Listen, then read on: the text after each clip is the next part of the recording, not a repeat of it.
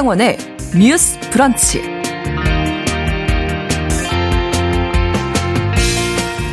안녕하십니까. 아나운서 김진입니다.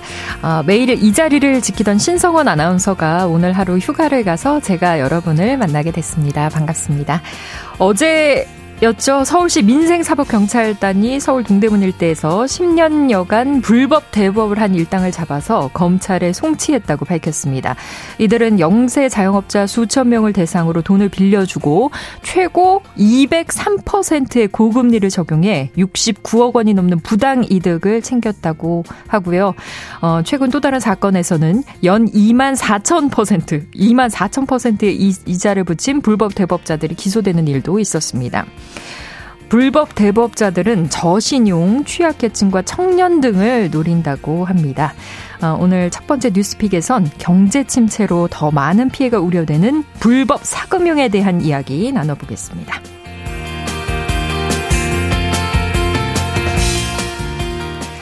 지난 4일 경상남도의 한 편의점에서 일을 하던 20대 여성이 손님에게 폭행을 당해 부상을 당하는 일이 있었습니다. 당시 가해 남성은 여자가 머리가 짧은 걸 보니 페미니스트다. 좀 맞아야 한다. 이렇게 말한 것으로 경찰 조사에서 드러났고요. 해당 사건 이후에 여성단체와 시민들은 맞아도 되는 여성은 없다라며 가해자의 엄벌을 촉구하고 나서기도 했습니다. 오늘 서해진의 범죄연구소에서는 머리가 짧아 맞은 여성의 사건을 통해 여성을 대상으로 하는 범죄에 대해서 깊이 있게 진단해 보겠습니다. 11월 21일 화요일 뉴스 브런치 문을 열겠습니다.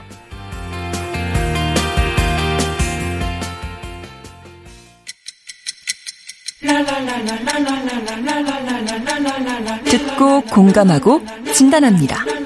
우리 사회를 바라보는 새로운 시선. 신성원의 뉴스 브런치 뉴스 pick. 네, 뉴스 브런치는 청취자 여러분과 함께 소통하며 만들어 갑니다. 유튜브를 통해서 실시간으로 보실 수 있고요. 여러분의 의견도 기다리고 있습니다. 짧은 문자 50원, 긴 문자 100원이 드는 샵 9730 라디오와 콩 앱으로 많은 의견 보내주시기 바랍니다. 화요일의 뉴스픽 조성실 시사평론가 박다의 한겨레 신문 기자와 함께합니다. 두 분 어서 오세요. 네 안녕하세요. 네 안녕하세요 조성실입니다. 네 반갑습니다. 어, 첫 번째 뉴스픽입니다.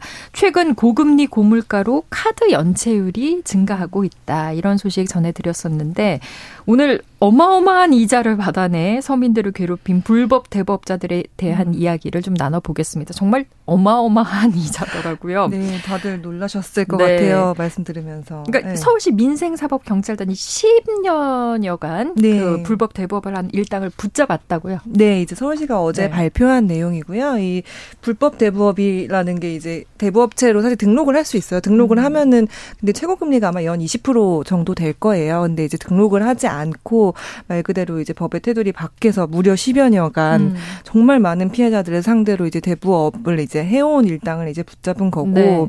이 이렇게 하면서 이제 걷어들인 이득이 69억 원이에요. 너무 정말 많죠. 네. 그래서 이 사람들이 주로 어떻게 일했나 이렇게 보니 2011년부터 이제 올해까지 뭐 동대문 쪽, 뭐 왕십리역 쪽 이쪽을 좀 돌아다니면서 보셨을 거예요. 지하철역이나 주변 상가 이런 데 보면은 대출 이렇게 네. 전단지 같은 거 뿌려져 있는 거 보셨을 거고 그게 이제 사실 일반 사람들은 그냥 지나가는 쓰레기처럼 밟히겠지만 정말 내가 지금 진짜 소액의 돈이라도 네, 급하고 그쵸 네. 절박한 분들은 사실 그게 눈에 띄실 수밖에 없잖아요. 그래서 이제 아마 이제 그런 분들을 타겟으로 해서 결국 그 정말 급전이 필요한 분들을 대상으로 한 음. 2천여 명 정도한테 돈을 빌려주고 정말 놀라운 건 거의 최고 203% 이거는 정말 오늘 1원 빌리면 내일 200원 갚아야 되는 네.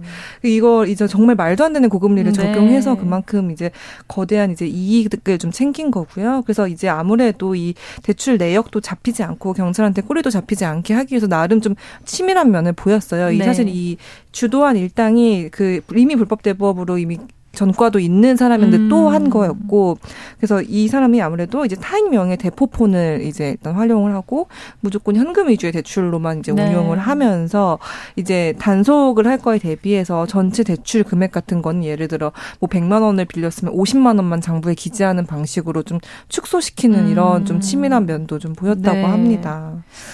영세 자영업자들을 상대로 이자만 이자만 69억 네, 원이나 69억 그러니까 네, 네, 연 200% 네. 넘게 음. 고금리면 뭐 이건 배보다 배꼽이 더 크다고 말할 정도도 아닌 아니, 네. 계속 불어나니까요. 정말 네, 네 정말 할 말이 없습니다. 10여 년이면 꽤 긴 시간인데 맞습니다. 네.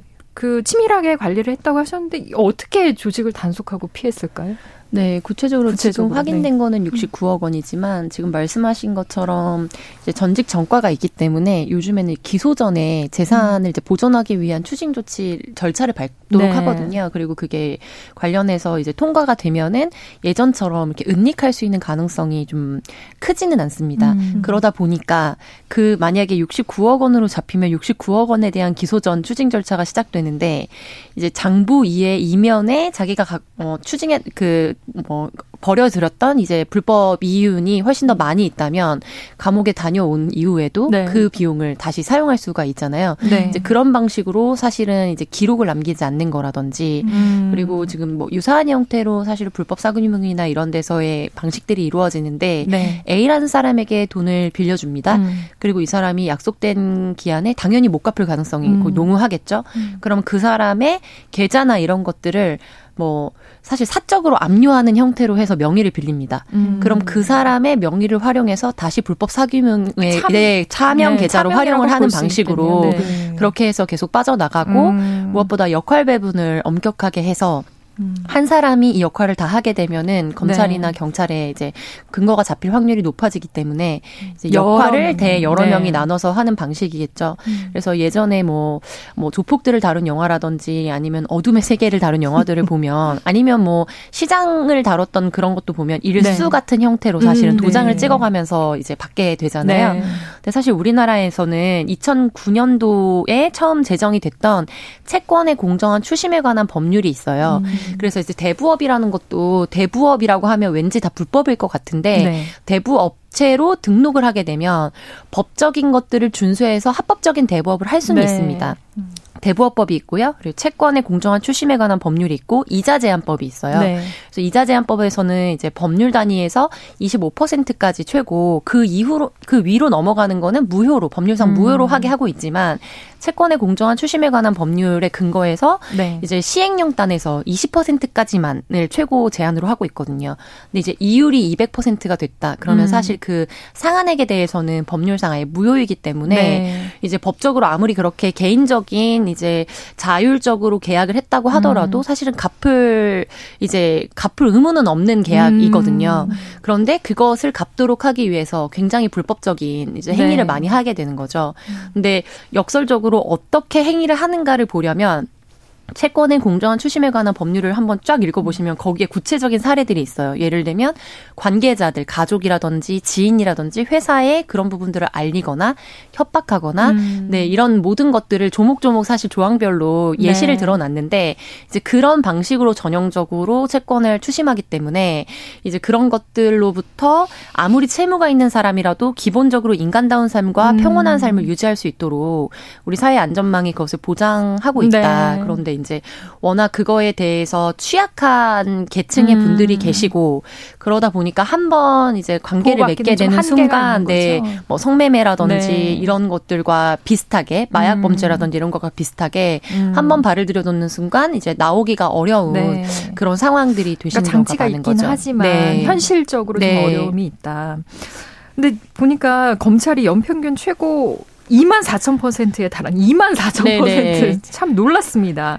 그 이자를 요구한 불법 대부업자 일당을 재판에 또 넘겼더라고요. 네네. 네. 그래서 비슷한 사례 같 네. 같이 들려 들리실 텐데 사실 다른 사건입니다. 이거는 네. 그래서 음. 검찰이 대출금 네, 네, 추심 과정에서 뭐 예를 들면 나치 사진을 유포하겠다라든지 회사나 협박? 이런 데로 네. 협박을 많이 했던 악질적인 방법으로 불법 추심을 한 불법 대부업체 일당에게 이제 재판에 넘기고 스토킹 처벌법 위반 혐의까지 음. 기소를 하게 됐던 사건이 지금 주목을 받고 있는데요. 네.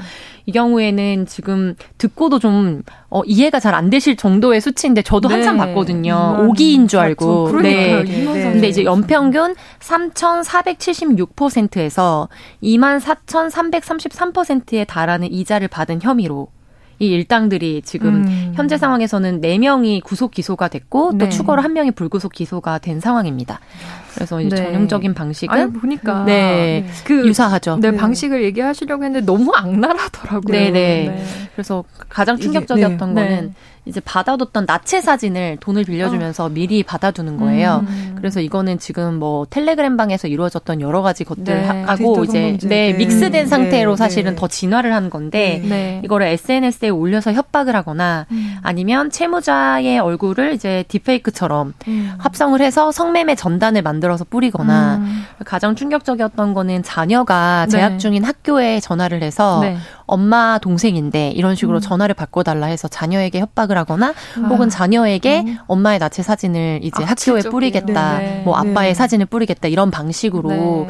협박을 아. 한 것으로 그러니까 알려져 있습니다. 일부 정말. 이제 어떤 분들은 음. 그러면 그런 거에 음. 발을 안 들이면 안 되는 거 아니냐 음. 하지만 또 절박한 사람의 입장이 있는 거잖아요. 최근에도 맞습니다. 은행권 등의 문턱이 많이 높아지니까 네, 그래서 네. 이런 피해가 늘고 있는 거라고 볼 수 있잖아요. 그래서 이 사실 이 범죄의 피해자분들을 보시면 뭐 정말 막 몇백만 원, 몇천만 원이 필요하신 분들이 음. 아니에요. 근데 실제로 피해자들 보시면 대부분 청년, 영세 음. 상인, 이제 그리고 이제 기본적인 제1은행권에서 돈을 빌리기 어려운 신용불량자 이분들인데 특히 이 피해자 83명 중에 30명이 30세 이하 사회초년생이에요. 네. 그리고 사실 빌, 그 아까 말씀하신 피해 사례 중에 하나는 음. 그 80살인 모친의 치료비를 위해 30만 원을 빌리신 그렇게 거예요. 시작을 했는데 네. 감당할 수 근데 정말 감당할 수 네. 없는 빚이 나타난 거고 말씀하신 대로 어 여러 가지 원인이 이제 사실 섞여 있겠지만 그 중에 하나는 은행이 계속해서 대출 문턱을 좀 높이고 있는 것도 분명 영향은 있다고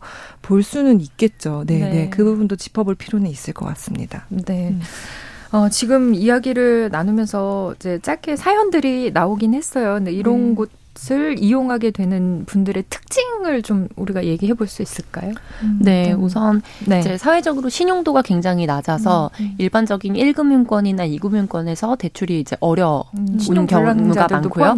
그리고 예를 들면은 뭐 카드 같은 것들을 이쪽에서 쓰고 다음으로 이제 돌려막기를 하다가 한계에 음, 다달했다거나 이런 케이스들이 굉장히 많이 있는 것으로 알려져 있어요. 네. 근데 지금 이번에 이만 뭐, 만 퍼센트가 넘는 이율로 이제 기소가 된 구속 기소가 된 사건 같은 경우에는 네. 총 피해자 파악된 피해자가 한 83명 정도인데 그 중에 말씀하신 것처럼 30명 이상이 30세 네. 미만의 음.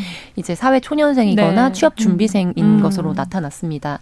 그래서 사실 어 지금 기자님께서 말씀하신 것처럼 은행 대출의 문턱이 이제 너무 높아지고 음. 있는 점도 저는 뭐 중요한 문제 중에 하나라고 생각하고요. 네. 근데 지금 이렇게 진짜 소액 생활비라든지 음. 긴급 자금이 필요한 경우는 이제 대출의 영역이 아니라 사회복지 영역에서 다루어져야 음. 되는 부분이거든요. 네. 근데 이제 우리 사회가 어 학교 교육이나 이런 데서 금융에 관한 부분에 음. 대한 교육이 사실 전혀 이루어지고 있지 않습니다. 그러니까 네. 이렇게 뭐 예를 들면 본인이 앞으로 신용 관리를 어떻게 할 것인지에 대해서도 그렇지만 긴급한 상황이 됐을 때 돈에 대해서 어떻게 음. 접근을 해야 하는지에 음. 대해서도 이제 상식적인 부분에서 사실 통용되고 있지 않고 네. 아까 제가 말씀드렸던 법적으로 안전망이 있어서 음. 아무리 계약 자유 원칙에 의해서 뭐 만 퍼센트의 음. 이자를 약속했다 하더라도 그것이 불법 추심에 해당 해당한다. 한다. 음. 야간에 추심하게 되면 또 그것도 안 되는 거거든요. 네. 그러니까 그런 것들이 자기의 권리를 침해하고 있고 음.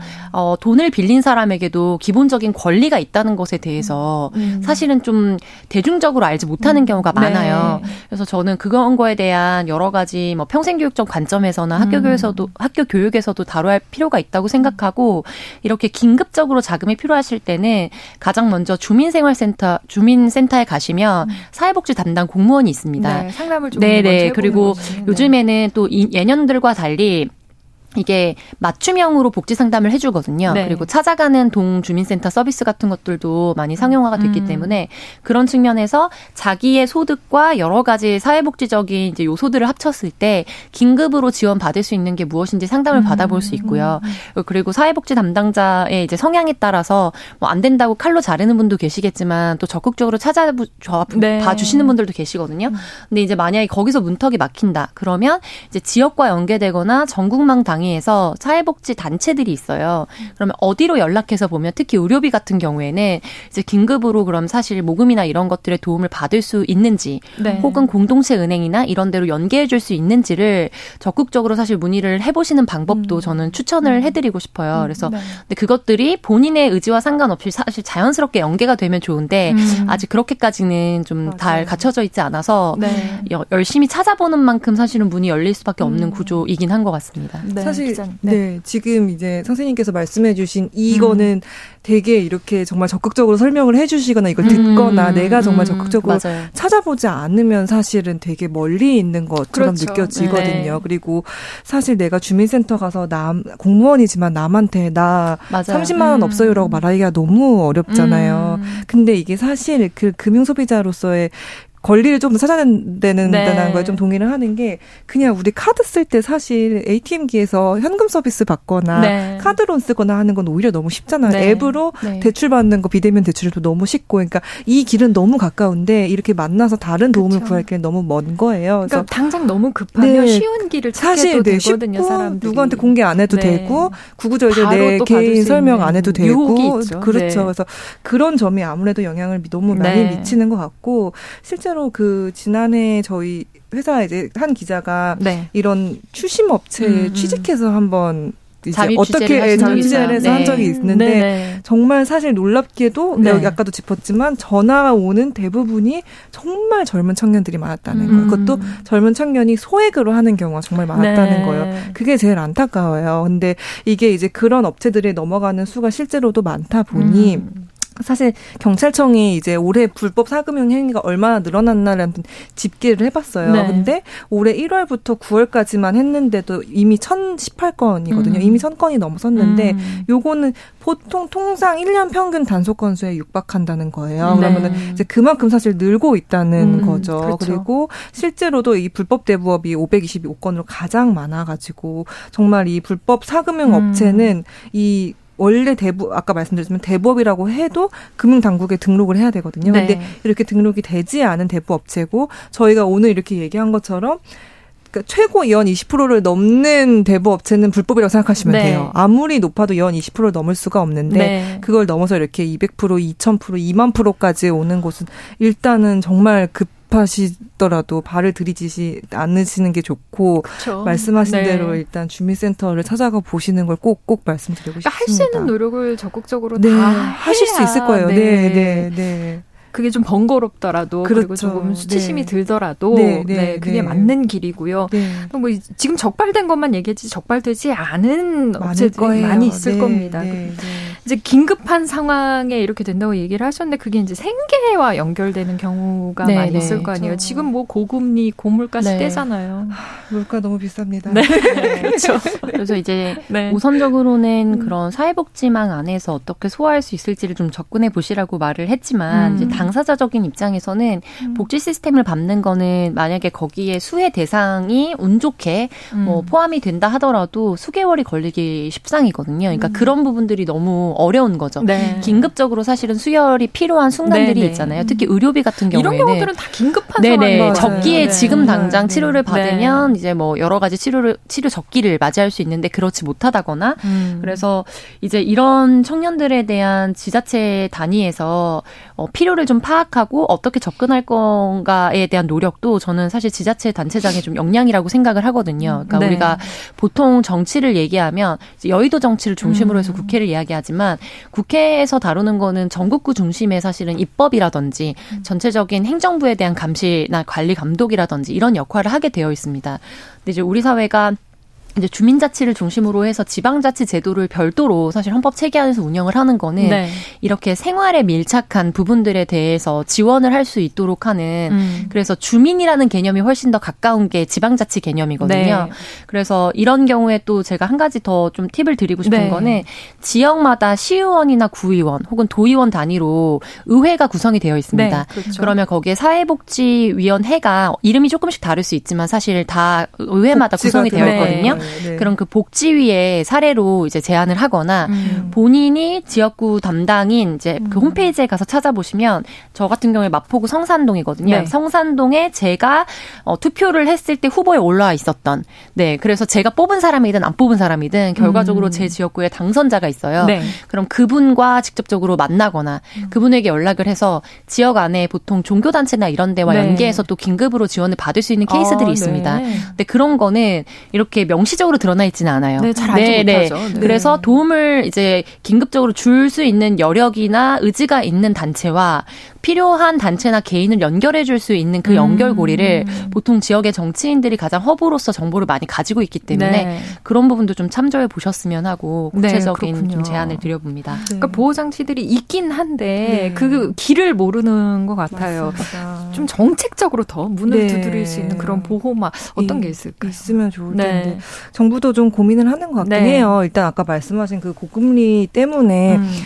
은행이 계속해서 사실 이익이 굉장히 많이 얻고 있거든요. 네. 근데 막 역대 최대 규모의 뭐 이자 이익이다 이렇게 좀 보도가 나오는데 그것도 이제 한꺼풀 들여다 보면은 사실 순이익은 조금 줄었어요 전분기보다. 음. 근데 그 이유가 왜냐하면은 그러니까 이 은행 금융권 용어로는 이제 대손 비용이 늘었다라는 건데 이 대손 비용이 결국에는 은행이 대출해주고 회수하지 못한 네. 비용이거든요. 그러니까 사실은 이런 이 불법 사금융뿐만이 아니라 은행권에서 빌린 사람들도 사실 요즘처럼 이제 경제도 어렵고 물가도 높은 상황에는 다 네, 네. 갚을 능력이 점점 이제 네. 어려워지고 있다는 걸 좀 보여주는 단면인 네. 것 같아요. 또 이제 이런 상황이 조금 장기화되면 아무래도 우리가 저희가 좀 우려한 대로 이제 1금융권, 2금융권이 아니라 이제 좀 더 다른 더 낮은 이 불법 금융 쪽으로 빠질 위험도가 좀 높아지는 것도 네. 사실이고요.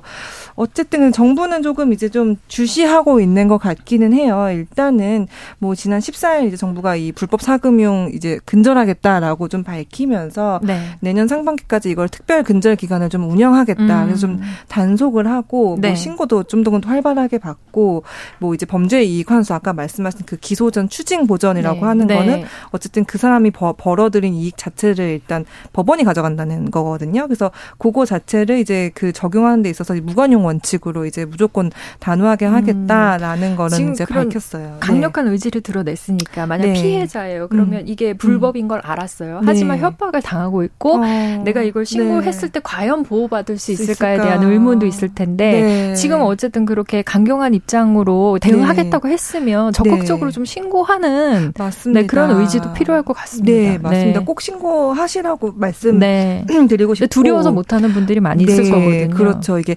경찰청도 사실 올해 초부터 뭐 이거 특별 단속 단속 기간을 하고 있었는데 네. 연장했거든요. 네. 그래서 경찰에 신고하는 것도 두려워하지 마시고 저희가 아까 지자체의 중요성 얘기도 말씀을 해주셨는데 서울시 같은 경우도 서울시 뭐 누리집이나 아니면 그 앱을 애플리케이션 통해서 그러니까 꼭 다 굉장히 다양한 방법을 통해서 아 이건 불법이다라는 네. 걸 신고하실 수 있고 또 이게 내가 만약에 신고를 했을 때 내가 이제 드러나는 거 아니냐라고 걱정하시지 않아도 되는 게 음. 서울시 조례 중에 이렇게 공익 제보한 경우에는 그 제보자도 좀 보호를 하고 네. 뭐 지원해주는 조례가 있어요. 네. 그래서 서울시도 이제 어제 발표를 한 게 아, 이렇게 신고를 해주시면 우리가 시민을 거쳐서 최대 2억 원까지 포상금도 받을 수 있다라고 음. 이제 홍보를 했거든요. 네. 그러다 보니 내가 받은 이 대출이 이제 연 20% 넘는다면 어떻게든 이제 좀 신고를 하시는 음. 용기를 내시는 거를 꼭 말씀드리고 네. 싶습니다. 네. 조평동관님도 뭐 네. 하실 네, 그리고 이게 네. 피해자뿐만 아니라 네. 이런 거를 사례를 본 경우에 당사자가 아니어도 사실 신고를 하시면 결과적으로 이제 포상금 제도도 운영을 하고 있거든요. 제3자가 지켜봤을 때도 네, 불법 대부 행위를 하고 있다라는 것을 이제 신고할 수 있기 때문에 적극적으로 해주시면 좋겠고 어, 결과적으로 지금 스토킹 처벌법을 처음으로 이제 적 용을 했던 게 저는 굉장히 긍정적이라고 봤습니다. 음. 왜냐하면 기존에 있었던 대부업법이라든 이런 거는 이제 피해자가 계속해서 받는 협박에 대해서 사실은 이제 보호 조치를 그 네. 기간 동안 하기가 좀 어렵잖아요. 네. 근데 이제 스토킹 처벌법이 좀 더 본격적으로 확대돼서 적용했을 때는 사실은 이제 피해자를 보호할 수 있는 여러 가지 경찰청 내에 이제 학대 전담 경찰관에게 뭔가 보호 조치를 받는다든지 음. 아니면 스토킹 전담하는 돈을 갚으라는 명목으로 스토킹을 네네, 하는 것도 해당이 계속해서 네. 이번 지 2만 4천, 4만 4천 뭐 이렇게 지금 음. 대부업을 했던 경우에는 네. 스토킹 처벌법을 적용했기 때문에 네. 이런 것들이 좀 민생적인 부분에서도 네. 좀더 확대가 돼서 적용이. 됐으면 하는 바람입니다. 네, 어쨌든 지금 피해 입으신 분들 좀 용기 내서 신고를 해보시면 좋을 것 같습니다. 아, 뉴스 브런치 1부는 여기서 마치고요. 2부에서 뉴스픽 이어가겠습니다. 11시 30분부터 일부 지역에서는 해당 지역 방송 보내드립니다.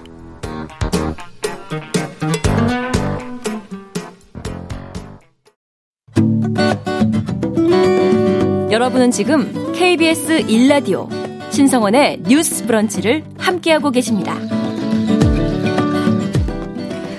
네, 불법 대법자에 대한 이야기 나눠봤습니다. 두 번째 뉴스픽으로 넘어갈 텐데요. 어제부터 의료인의 음. 결격 사유를 확대하는 이른바 의료인 면허 취소법 일부 개정안이 시행이 됩니다. 아, 그러니까 의료인들이 법을 어겼을 때 네. 의사 면허가 취소될 수 있다 이런 네. 얘기잖아요. 네. 네. 시행 전과 비교해서 범위가 그러면 얼마나 확대되고 음. 또 달라지는 건지 박 기자님 좀 설명해 주실까요? 네, 네, 이제 좀 간단히 설명을 드리면 사실 지금까지는 의사는 본인의 이제 이, 이 그 수술 업무 등과 관련된 의료법을 위반했을 경우에만 그것도 이제 의료법을 위반했을 때만 면허가 취소가 될 수 있었는데 이제는 그냥 그거 상관없이 뭐 성범죄, 강력범죄 뭐 하다못해 사실 뭐 교통사고가 났거나 아니면은 뭐 금융 과실 같은 것도 음. 포함이 됐거든요. 그러니까 네. 어떤 범죄든 간에 금고형 이상의 형을 받으면 면허가 취소될 수 음. 있다라는 음. 이 시행령이 이제 시행이 됐고요. 그 아마 많은 분들이 사실은 당연히 이제 의사 의료인 업계에서는 반발을 하지만 네. 막 기사를 보시면서 분노했던 기억이 있으실 것 같아요. 있어요. 네, 네뭐 있습니다. 뭐 성범죄 저지른 의사인데 네. 막 재판에서도 아 의사이기 때문에 오히려 감형을 받고 네.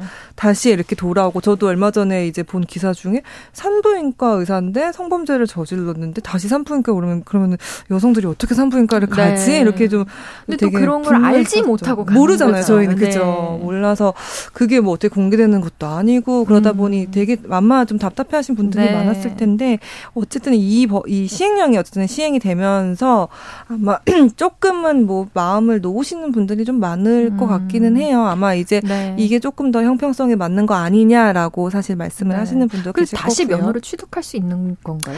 그 취득할 수 있는 절차는 있어요. 네. 근데 그 절차도 좀 강화를 했다는 게 이제 보건복지부의 설명인데요. 이제 면허를 사실 재발급을 받으려면 그 금고 이상의 형을 다 이제 마치고 난 뒤 정부에 일단 면허 재발급 심사를 통과를 일단 해야겠죠. 근데 이제는 그거 플러스 40시간의 의무 교육도 의무로 음. 이수해야 된다. 요 내용까지 좀 담겼습니다. 좀 네. 까다롭게 정말 네. 정말 까다롭게 할 음. 필요가 있을 것 같습니다. 네. 이렇게 의료 면허 취소가 모든 법을 어겼을 때로 확대가 된 이유가 있겠죠. 우리도 뭐 네. 뭐 그런 뉴스들을 접하면서 분노한 적도 있고 하는데 네. 관련 법이 필요하다. 뭐 개정된 이유 좀 얘기해 주실까요? 네, 보통 법이 이제 개정이 될 때는 입법 제한 이유 자체를 좀 명시를 하도록 하고 네. 있습니다. 그래서 이번에 법이 이제 3월경에 통과가 됐는데 이제 적용이 지금부터 된다는 거거든요. 음. 제한 이유 자체가 국민의 생명과 건강을 다루는 지위의 특성상 높은 음. 수준의 직업 윤리와 사회적 음. 책임이 필요하다는 거였어요. 네. 그래서 이제 이 번에 헤드라인들이 뭐 교통사고만 당해도 의사 면허가 뭐 박탈된다 이런 식으로 좀 음. 자극적인 헤드라인이 아, 많이 나왔고 네. 이제 직관적으로 의료 행위와 관련이 없는 것에서 금고형 이상의 처벌을 받았는데 음. 그것이 직업적인 이제 자격제도와 직결해서 처벌을 받게 된다는 게 음. 형평성에 어긋나지 않나 그런 부분은 또 생각해 네, 이렇게 네. 좀 논쟁이 되는 부분들이 네. 있거든요. 근데 이제 여기에서 제한 이유를 처음에 법에서 이제 국회에서 제시할 당시에도 이제 변호사나 뭐 회계사나 법무사 등 같은 경우에는 이미 현행법상 음. 관련해서 금고 이상의 어떤 처벌을 받게 됐을 때는 유사하게 뭐 기한에 조금씩 차이는 있습니다만 네. 자격 제한을 받거나 네. 박탈했다 다시 재면허를 발급받도록 네. 하고 있습니다. 그래서 근데 이제 의료 직군에서 일하고 있는 사람들에 대해서는 이게 기존에 적용이 되지 않았었고 음. 그러다 보니까 이 법안 통과를 위해서 굉장히 많은 사회적 갈등이 사실 수면 네. 아래에서 있었고요. 음. 그래서 여러 반대 끝에 어렵게 지금 통과가 된 상황이거든요. 음. 뭐 그렇게 보시면 될 것 같고 네. 그러면 이제 의료 직군에서 일하고 있는 뭐 간호사라든지 간호조무사라든지 음. 그럼 다른 직역에 있는 사람들도 사실 똑같이 적용해야 되는 게 아니냐라는 음. 또 공방이 네. 어떤 쪽에서는 좀 제기가 되고 있는 상황입니다. 네. 근데 이제 워낙 사회적으로 의료 행위로 인해서 뭐 대리 수술을 해준다든지 아니면 요즘에는 병원을 확대하면서 금융상의 문제가 발생하는 경우도 되게 네. 많거든요. 그래서 여기는 좀 동의가 되실 것 같아서 음. 설명을 그냥 넘어가도 될 것 같아요. 근데 금고 이상의 형을 받는 경우에는 우리가 사실 여러 형태로 법 뭐 법문에는 사실 어느 정도의 형을 받는다, 뭐 최소, 최대 이런 게 정해져 있지만 음. 장량 감경이라고 해서 그 사람이 뭐 초범이고 음. 예를 들면 과실의 수준이었고 고의가 네. 아니었고 이런 것들을 네. 종합적으로 검토한 후에 형을 최종적으로 결정을 음. 하거든요. 그러니까 최종적인 결과가 금고 이상의 형을 선고받았다는 거는 그만큼 뭐 예를 들면 뭐 음주운전으로 음. 네 고의성이 있는 음. 상황에서 사람이 사망했다든지 뭐 네네. 이런 경우에 해당하기 때문에 사실 구체 적인 사안으로 들어가서 보게 되면 국민들의 법관정에도 그렇게까지 음. 크게 어긋나지 않을 것이다. 저는 음. 이렇게 보고 있습니다. 네.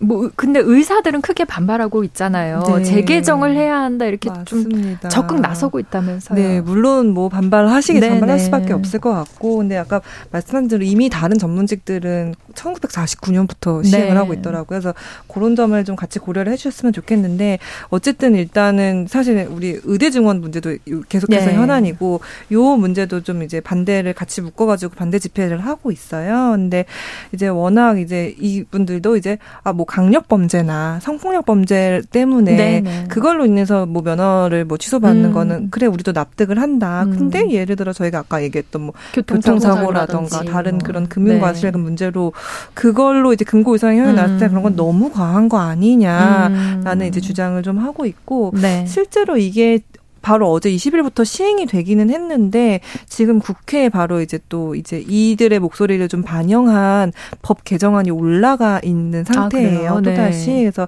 이제 국민의힘의 이제 최재형 의원이 네. 어 요 의견을 조금 받아가지고 어 다시 한번 요 결격 사유를 네. 이제 강력 범죄와 성폭력 범죄로 좀 한정하는 아, 그법 개정안도 일단 좀 축소하는 거네요. 네 다시, 다시 사실 좀 줄여서 네. 요거에만 좀 이렇게 적용 음. 면허 취소는 적용하자라는 네, 좀 그런 걸 넣어놨는데 네. 저는 늘 이제 의사분들 문제 나오면 예민하실 수는 있겠지만은 네. 우리가 너무 한국 사회가 이 너무 이 공, 내가 교육과 요, 이 사다리에 의해서 이만큼을 공부했고 내가 어렵게 의사가 됐기 때문에 나는 이더 크게 뭔가 이거를 사회적으로도 양해받아야 된다. 약간 음. 이런 인식이 좀 있지 않나라는 좀 네, 생각이 네, 일부 분들은 들어요. 네. 왜냐하면은 그 말씀만 드렸다시피 다른 전문직도 이미 똑같은 기준을 네. 적용받고 있고 말씀한 대로 의료인이라는 거는 결국 정말 환자의 생명을 다루시는 분들이잖아요. 네. 그러면은 정말 더 높은 윤리 의식을 좀 담고 있어야 음. 되는 거는 모두가 동의하실 거라고 저는 네. 생각을 하거든요. 그래서 네. 사실 그거를 그냥 뒷받침하는 법 정도 생각해 주시면 안 될까라는 아쉬움도 굳이 아. 바로 이렇게 법 개정이 나와야 했나라는 음. 좀 아쉬움도 남습니다. 네. 네. 평론가님은 어떻게 보십니까? 아 저는 특히 네. 이제 금융 문제로 인해서 금고 이상의 형을 받은 경우에는 이제 엄격하게 더 다뤄야 될 필요가 있다고 생각하고요. 아, 네. 왜냐하면 요즘에 의료도 사실 산업이잖아요. 네. 그러다 보니까 개원이가 됐을 때 병원을 확장하는 문제, 그래서 병원이 파산하는 경우들도 종종 네. 있습니다. 이제 그건 어떻게 되냐면 투자한 비용이 있으면 거기에 대해서 수익을 내야죠. 음. 수익을 대단히 내지 않더라도 원금 원금 보전을 하기 위해서는 네. 예를 들면 의사가 지금 AI가 대체하고 있는 게 아니기 때문에 같은 정도의 질환과 병증을 가지고 있는 환자가 가도 네. 어떤 의사가 처방을 하느냐에 따라서 그 사람의 철학적 입장 그리고 최종적 판단에 근거해서 환자 입장에서 부담하게 되는 의료비가 굉장히 달라질 수밖에 없습니다. 네. 그래서 실손이 되는 걸 할 거냐 아니면 비급여를 할 거냐 급여를 할 거냐 그런데 사실 한국 사회에서 병원에 갔을 때 의사의 권위로부터 이렇게 같이 상의를 하면서 자기의 치료 치료의 방향을 결정할 수 있는 환자는 거의 전무하거든요. 네, 그렇죠. 네 그러다 보니까 어 그러면 그렇게 되면 병원비가 얼마 나오나요?라고 음. 조심스럽게 물어봐도 아 비용적인 부분은 데스크에서 상의하세요라고 많이 들어보셨을 거예요. 네. 근데 이런 어떤 구조 아래에서 의사들이 이제 금융적인 부분에 대한 문제로 인해서 금고 이상의 형을 받았을 때 네. 여기에 대해서 사회적 책임을 함께 연동해서 지도록 하는 부분에 대해서는 음. 사실 사회적인 기준 자체가 좀 높아질 필요가 있다고 생각이 들고요. 지금 의료계 현안이 의대 정원 확대 문제 맞습니다. 때문에 네 맞아요. 네, 굉장히 그 치열하게 지금 진통을 하고 그래도. 있어서 네, 맞습니다. 좀 이런 기존에 우리가 네. 어, 의대 그리고 의사들에게 당연하게 생각해왔던 부분에 대해서 무조건 이거를 제한해야 된다는 게 아니라 네. 정말로 현 시점에 사회적으로 타당한 부분인지에 대해서 음. 좀 네. 재논의를 할 필요가 있다고 생각합니다. 말씀하셨으니까 오늘 네. 오늘이죠. 네, 전, 그 전국 의대를 대상으로 얼마나 증원을 원하는지 조사를 했는데 결과가 발표 오늘 네 나오는 거죠? 네. 예정이 있고요. 이제 뭐 그러니까 이게 의대 정원 확대 내용이 좀 나온 지 좀 됐고 이제 정부가 조금 본격적으로 나서서 이제 조사를 했고 물론 이제 또 일부 의협이나 이제 일부 단체에서는 네. 아 그거는 비과학적인 조사다라고는 했지만 아마 네. 오늘 발표를 할 것 같고요. 네. 의대 정원 같은 경우에는 사실 2006년 이후 거의 한 20여 년간 거의 3,058명으로 이제 고정된 숫자로 묶여 있었거든요. 네. 근데 이제 요거를 아무래도 계속 늘리자라는 얘기가 나왔고 이제 의사 의료계 내부에서도 만약에 이제 늘리면은 특히 이제 의료 취약 지역으로 저희가 하죠. 네. 그 지역에 좀 배분할 수 있게 좀 네. 충원할 수 있는 방안을 고민하자. 그걸 조금 음. 더 이어서 뭐 공공의대까지 신설할 수 있는 방안도 좀 얘기해보자 네. 주장하시는 분들도 네. 계시고요. 그래서 아마 오늘 네. 결과를 지켜보시면 될것 네, 같습니다. 오후에 이제 발표가 날 텐데 어, 발표하는 내용은 의대생들이 희망상을 받아본 거고 이를 네. 토대로 본격적인 수싸움에 들어가게 될 텐데 팽팽한 의견 대립이 될 것으로 보입니다. 지켜봐야겠습니다. 아, 화요일에 뉴스픽 조성실 시사평론가 그리고 박다혜 어, 한겨레 신문 기자와 함께했습니다. 두 분 고맙습니다. 네, 감사합니다. 수고 많으셨습니다. 네. 신성원의 뉴스 브런치는 여러분과 함께합니다. 짧은 문자 50원, 긴 문자 100원이들은 9730. 무료인 콩앱과 일라디오 유튜브를 통해 참여해주세요.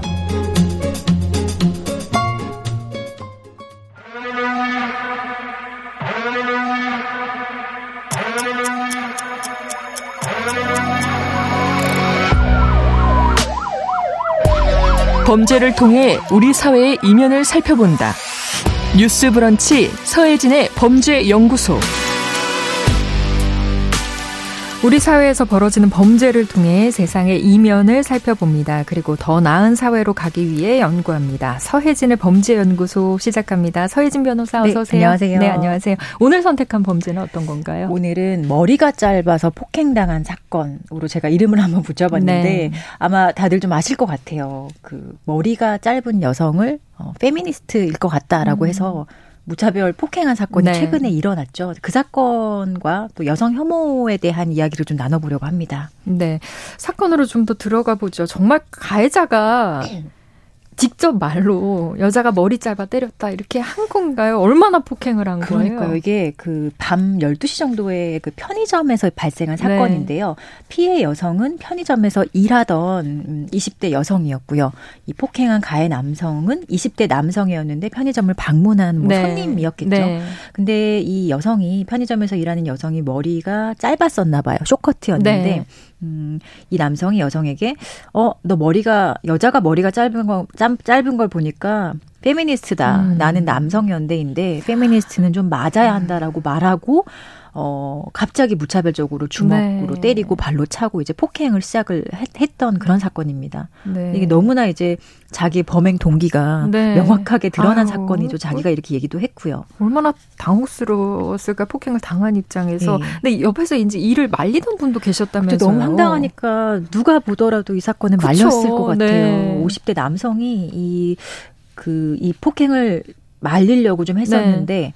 어, 이 남성도 이 가게에 비치된 의자를 들고 폭행하면서 네. 뭐 주변에 있는 사람들 다 이제 폭행을 하고 때리고 네. 이렇게 한 겁니다. 그래서 이 50대 남성도 뭐 어깨와 이마, 코 부위에 이제 골절상을 음. 입은 것으로 알려졌다고 네. 알려졌습니다. 그렇다면 이 해당 가해자 남성, 가해자 남성은 어, 혐의가 어떻게 되는 건가요? 지금 혐의는요. 네. 어, 아마 이뭐 의자를 들어서 폭행하고 네. 이런 것도 있기 때문에 이거는 그 좀 위험한 물건을 가지고 폭행한 것이 되거든요. 네. 그리고 이게 단순히 폭행 수준이 아니라 이미 수사기관에서는 상해로 본것 음. 같아요. 어, 좀 신체의 어떤 그, 어, 이상 정도로 이제 판단한 것 같고, 네. 특수상해와 그리고 그 편의점에 있는 물건 같은 것들을 손괴, 부셨고 아, 이런 게 있기 때문에 재물 손괴 이런 혐의를 지금 받고 있다고 합니다. 네, 처벌은? 아직은 이제 수사 과정이기 네. 때문에, 어, 뭐 처벌까지 가려면 몇 달이 걸릴 테지만요. 네. 어, 그, 좀 경하게 처벌되는 수 있는 사안은 아닌 걸로 보입니다. 음. 아, 참 피해 여성은 이쪽 마른 하늘의 날벼락 이런 음. 표현을 쓰는 게 맞는지 그러니까요. 모르겠습니다. 얼마나 공포스러웠겠습니까? 그냥 갑자기 그냥 네. 평소대로 일상에서 그냥 그렇죠. 편의점에 와서 일하고 단지 있는데. 내 머리가 네. 짧다는 네. 이유로 그동안 좀 여성이기 때문에 가해를 한다 이런 사건들이 있었잖아요. 네. 되게 많아요. 생각보다 되게 많은데 네. 그 얼마 전에 뉴스브런치에서도 한번 이걸 다룬 적이 있었는데요. 네. 어 이거는 뭐 폭행이라기보다는 그 한 게임 업체에서 페미니즘이라는 그런 뭐 페미 아니냐 이런 식으로 사상 검증을 당하다가 결국에 계약 종료 통보를 받은 그런 사건이 있었는데요. 음. 여성 작가예요. 네. 게임에 대한 뭐 이렇게 그 어, 일러스트레이터 같은 그런 직업을 가지고 계신 분이었는데 네. 이 보통 이제 게임을 이제 이용하는 유저들이 이제 남성들이 좀 네. 많잖아요. 근데 어 이 게임에서는 여성 캐릭터의 어떤 복장이 너무 저, 노출에 노출이 너무 적다. 분명히 이 업체에 음. 페미니스트 작가가 있을 것 같다라는 그런 아. 의심에서부터 시작을 해서 결국 해고까지 예. targeting을 한 명을 잡고 네. 그 작가의 어떤 SNS를 다 뒤져요. 그리고 네. 이 친구가 평소에 뭐 공유했던 페미니즘 관련 게시글 같은 거를 문제 삼으면서 음. 이거 봐라 이렇게 게임 업체에서 일하는 이 작가가 어. 뭐 페미니스트다. 음. 그렇기 때문에 이런 식으로 뭐 여성 캐릭터의 복장 제한 이런 게 있었던 거 아니냐라는 그런 음. 불만을 너무나 강하게 표출해서 이 게임 업체가 결국에는 계약 종료 통보를 했다고 합니다. 근데 이게 좀 어 사실상 그냥 어이 정도 수준으로 사실은 이게 계약 통, 종료 통보를 받을 만한 사안인지도 의문이고 네. 그리고 뭐 개인이 뭐 종, 종교를 갖고 사상을 갖고 이념을 음. 갖는 거는 사실 개인의 그 선택이자 그렇죠. 가치관의 문제인데 네. 그걸 이유로 이렇게 특히나 다른 것도 아니라 어떤 여성주의에 대한 그걸 문제 삼아서 네. 이렇게 뭐 본사에 방문하고 항의하고 뭐 자르라고 하고 음. 이런 행동들이 과연 어, 정당한 일인가, 네. 합리적인 일인가 정말 좀 의문이 들지 않을 수가 없는 사건이었습니다. 네. 또 다른 예가 있을까요? 어, 이것도 최근에 발생한 네. 사건인데요. 어, 이거는 최근 공판에서 이제 검찰이 그 징역 21년 6개월을 구형한 어, 그런 사건인데 네.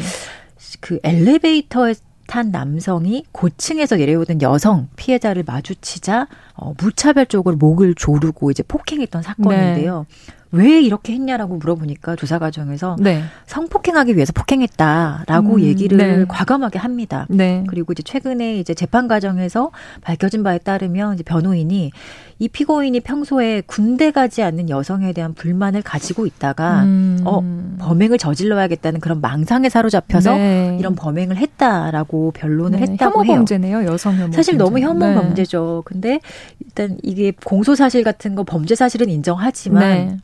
당시에 이 피고인이 정상적인 심리 상태가 아니었다. 한마디로 심신미약 이런 것들을 네. 주장을 한다고 해요.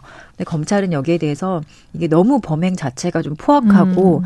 피해자에게 너무 큰 정신적 충격을 줬다. 그리고 피해자가 끝까지 지금 엄벌을 요구하고 있거든요. 이런 점 등을 고려해서 어 징역 21년 6개월을 최근에 구형을 했고요. 네. 이 사건의 1심 선고는 다음 달 1일에 어 예정이 되어 있습니다. 네. 그 사건도 이제 뉴스에서 전해드렸던 것도 기억이 납니다. 그러니까 이번 편의점 사건이 갑자기 이렇게 튀어나온 사건은 아니다 이런 네. 얘기인데 편의점 사건을 계기로 시민단체 등에서 또 목소리가 나오고 있다고요? 네, 시민단체에서도 지금 뭐 온라인에서 네. 뭐 숏컷 캠페인 이런 캠페인으로 것이 확산되고 있어요. 네. 해시태그에 이제 어뭐 숏컷 캠페인이라고 네. 태그하고 또 그 여성 폭행 이런 것들 같이 달면서 음. 그 본인의 어떤 짧은 머리 사진을 찍어서 네. 올리는 거죠. 그리고 여자라고 폭행하는 게 말이 되느냐? 네. 여성 혐오 범죄다 이건 그리고 네. 이러한 여성 혐오 범죄를 좀 멈추라는 취지의 캠페인이 음, 좀 확산이 되고 있는 상황입니다. 네. 사실 머리 스타일은 개인의 자유잖아요. 머리 긴 남성분들도 많이 계시고 네. 머리 이제 짧게 다양하게 뭐 할 수 있는 건데. 네, 머리가 짧다고 이게 아, 어 이렇게 말이 안 되죠. 사유가 된다는 게 네. 사실은 되게 좀 충격적인 상황인 것 네, 같아요. 맞습니다. 지금. 변호사님은 이런 사건들이 왜 발생한다고 보세요? 어, 저는 이게 결국에는 네. 그 혐오에 대한 감정이 네. 사실은 누구나 혐오에 대한 감정을 가질 수 있고 또 싫어하는 게 있을 수 있어요.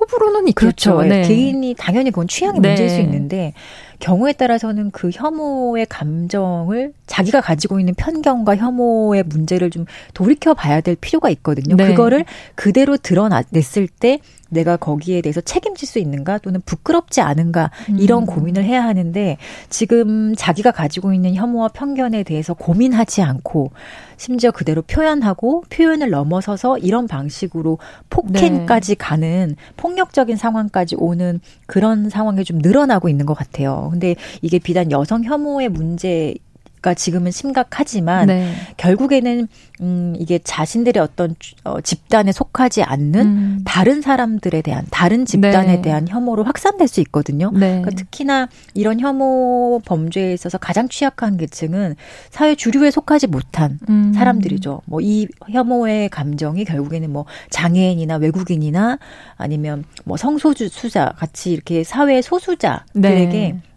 더 확산될 수 있고 이들이 좀 범죄의 피해자가 된다라고 음. 생각을 했다 하면 아, 네. 아, 생각 가정한다고 하면 이건 사실은 걷잡을 수 없는 위험한 사회로 그렇죠. 발전하는 네. 단계 발전이라고 말이 되게 우스운데 네. 그렇게 이동할 수 있을 가능성이 높아요. 그래서 지금 이거를 강력하게 뭔가 음, 우리가 좀 더 적극적으로 고민하고 정부 음. 차원에서의 이런 그 혐오의 문제를 좀 해결하려는 노력이 네. 좀 있어야 될 것 같습니다. 그러니까 혐오라는 게 뭐 인종에 대한 혐오일 수도 있고 여러 가지 혐오가 있는데 오늘은 이제 어 이런 여성에 대한 네. 얘기로 좀 국한해서 얘기를 해보면 머리가 짧아서 군대를 안 가서 이렇게 딱 특정 안 했더라도 여성이기 때문에 여성이기 때문에 범죄의 대상이 되는 일이 많이 있잖아요. 네.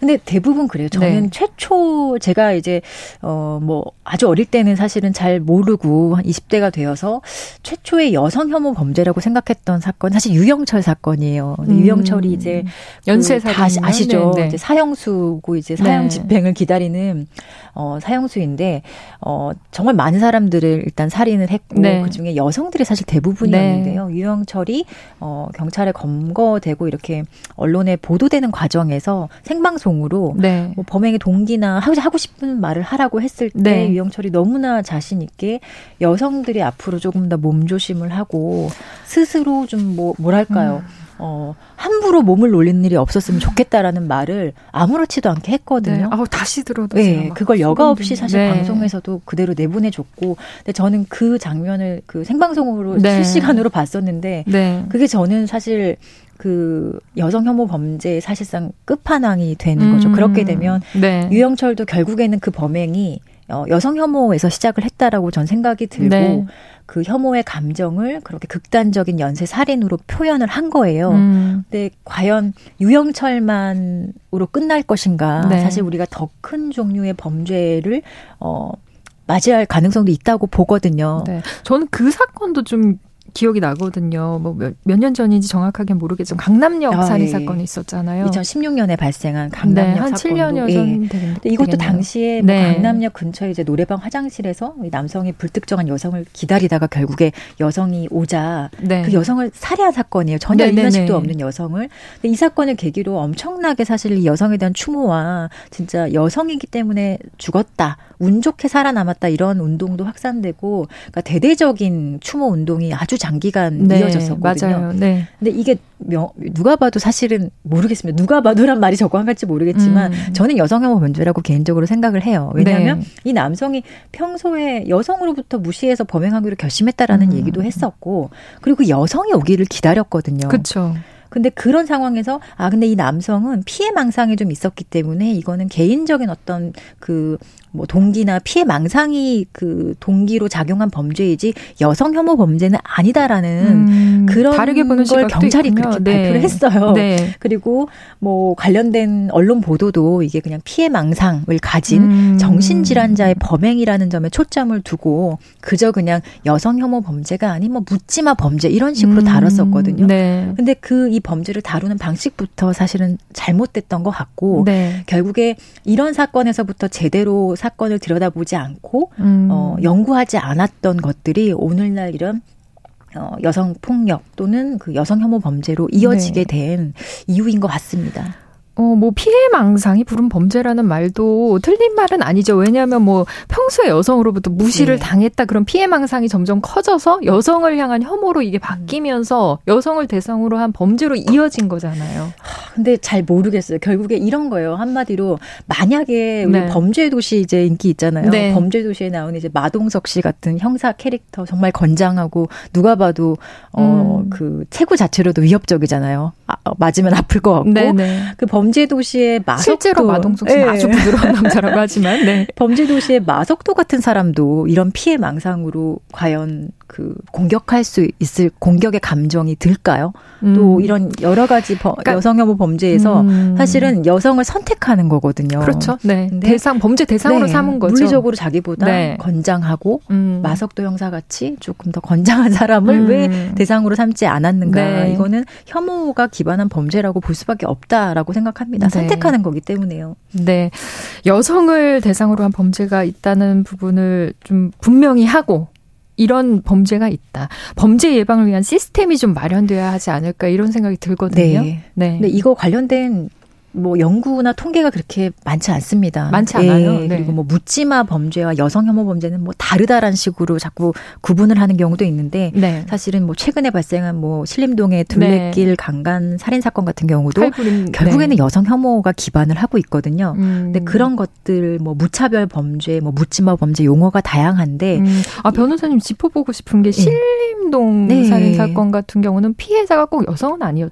있지 않나요? 어, 아, 그거는 네. 이제 그 조선의 칼부림 사건과 아, 이후에 발생한 아, 네, 최윤종의 네, 이제 강간살인 아, 예, 예. 사건입니다. 최근에 네, 그, 최근에 발생 네. 재판받고 있는 사건인데요. 그래서 그런 것들에 대해서 좀 음, 가해자 개인에 대한 그런 그 집, 어, 집중보다는 네. 사건이 발생하게 된 그냥 피해 맥락이라든지 음. 이런 것들을 조금 더 짚어보고 살펴볼 필요가 있을 것 같습니다. 네.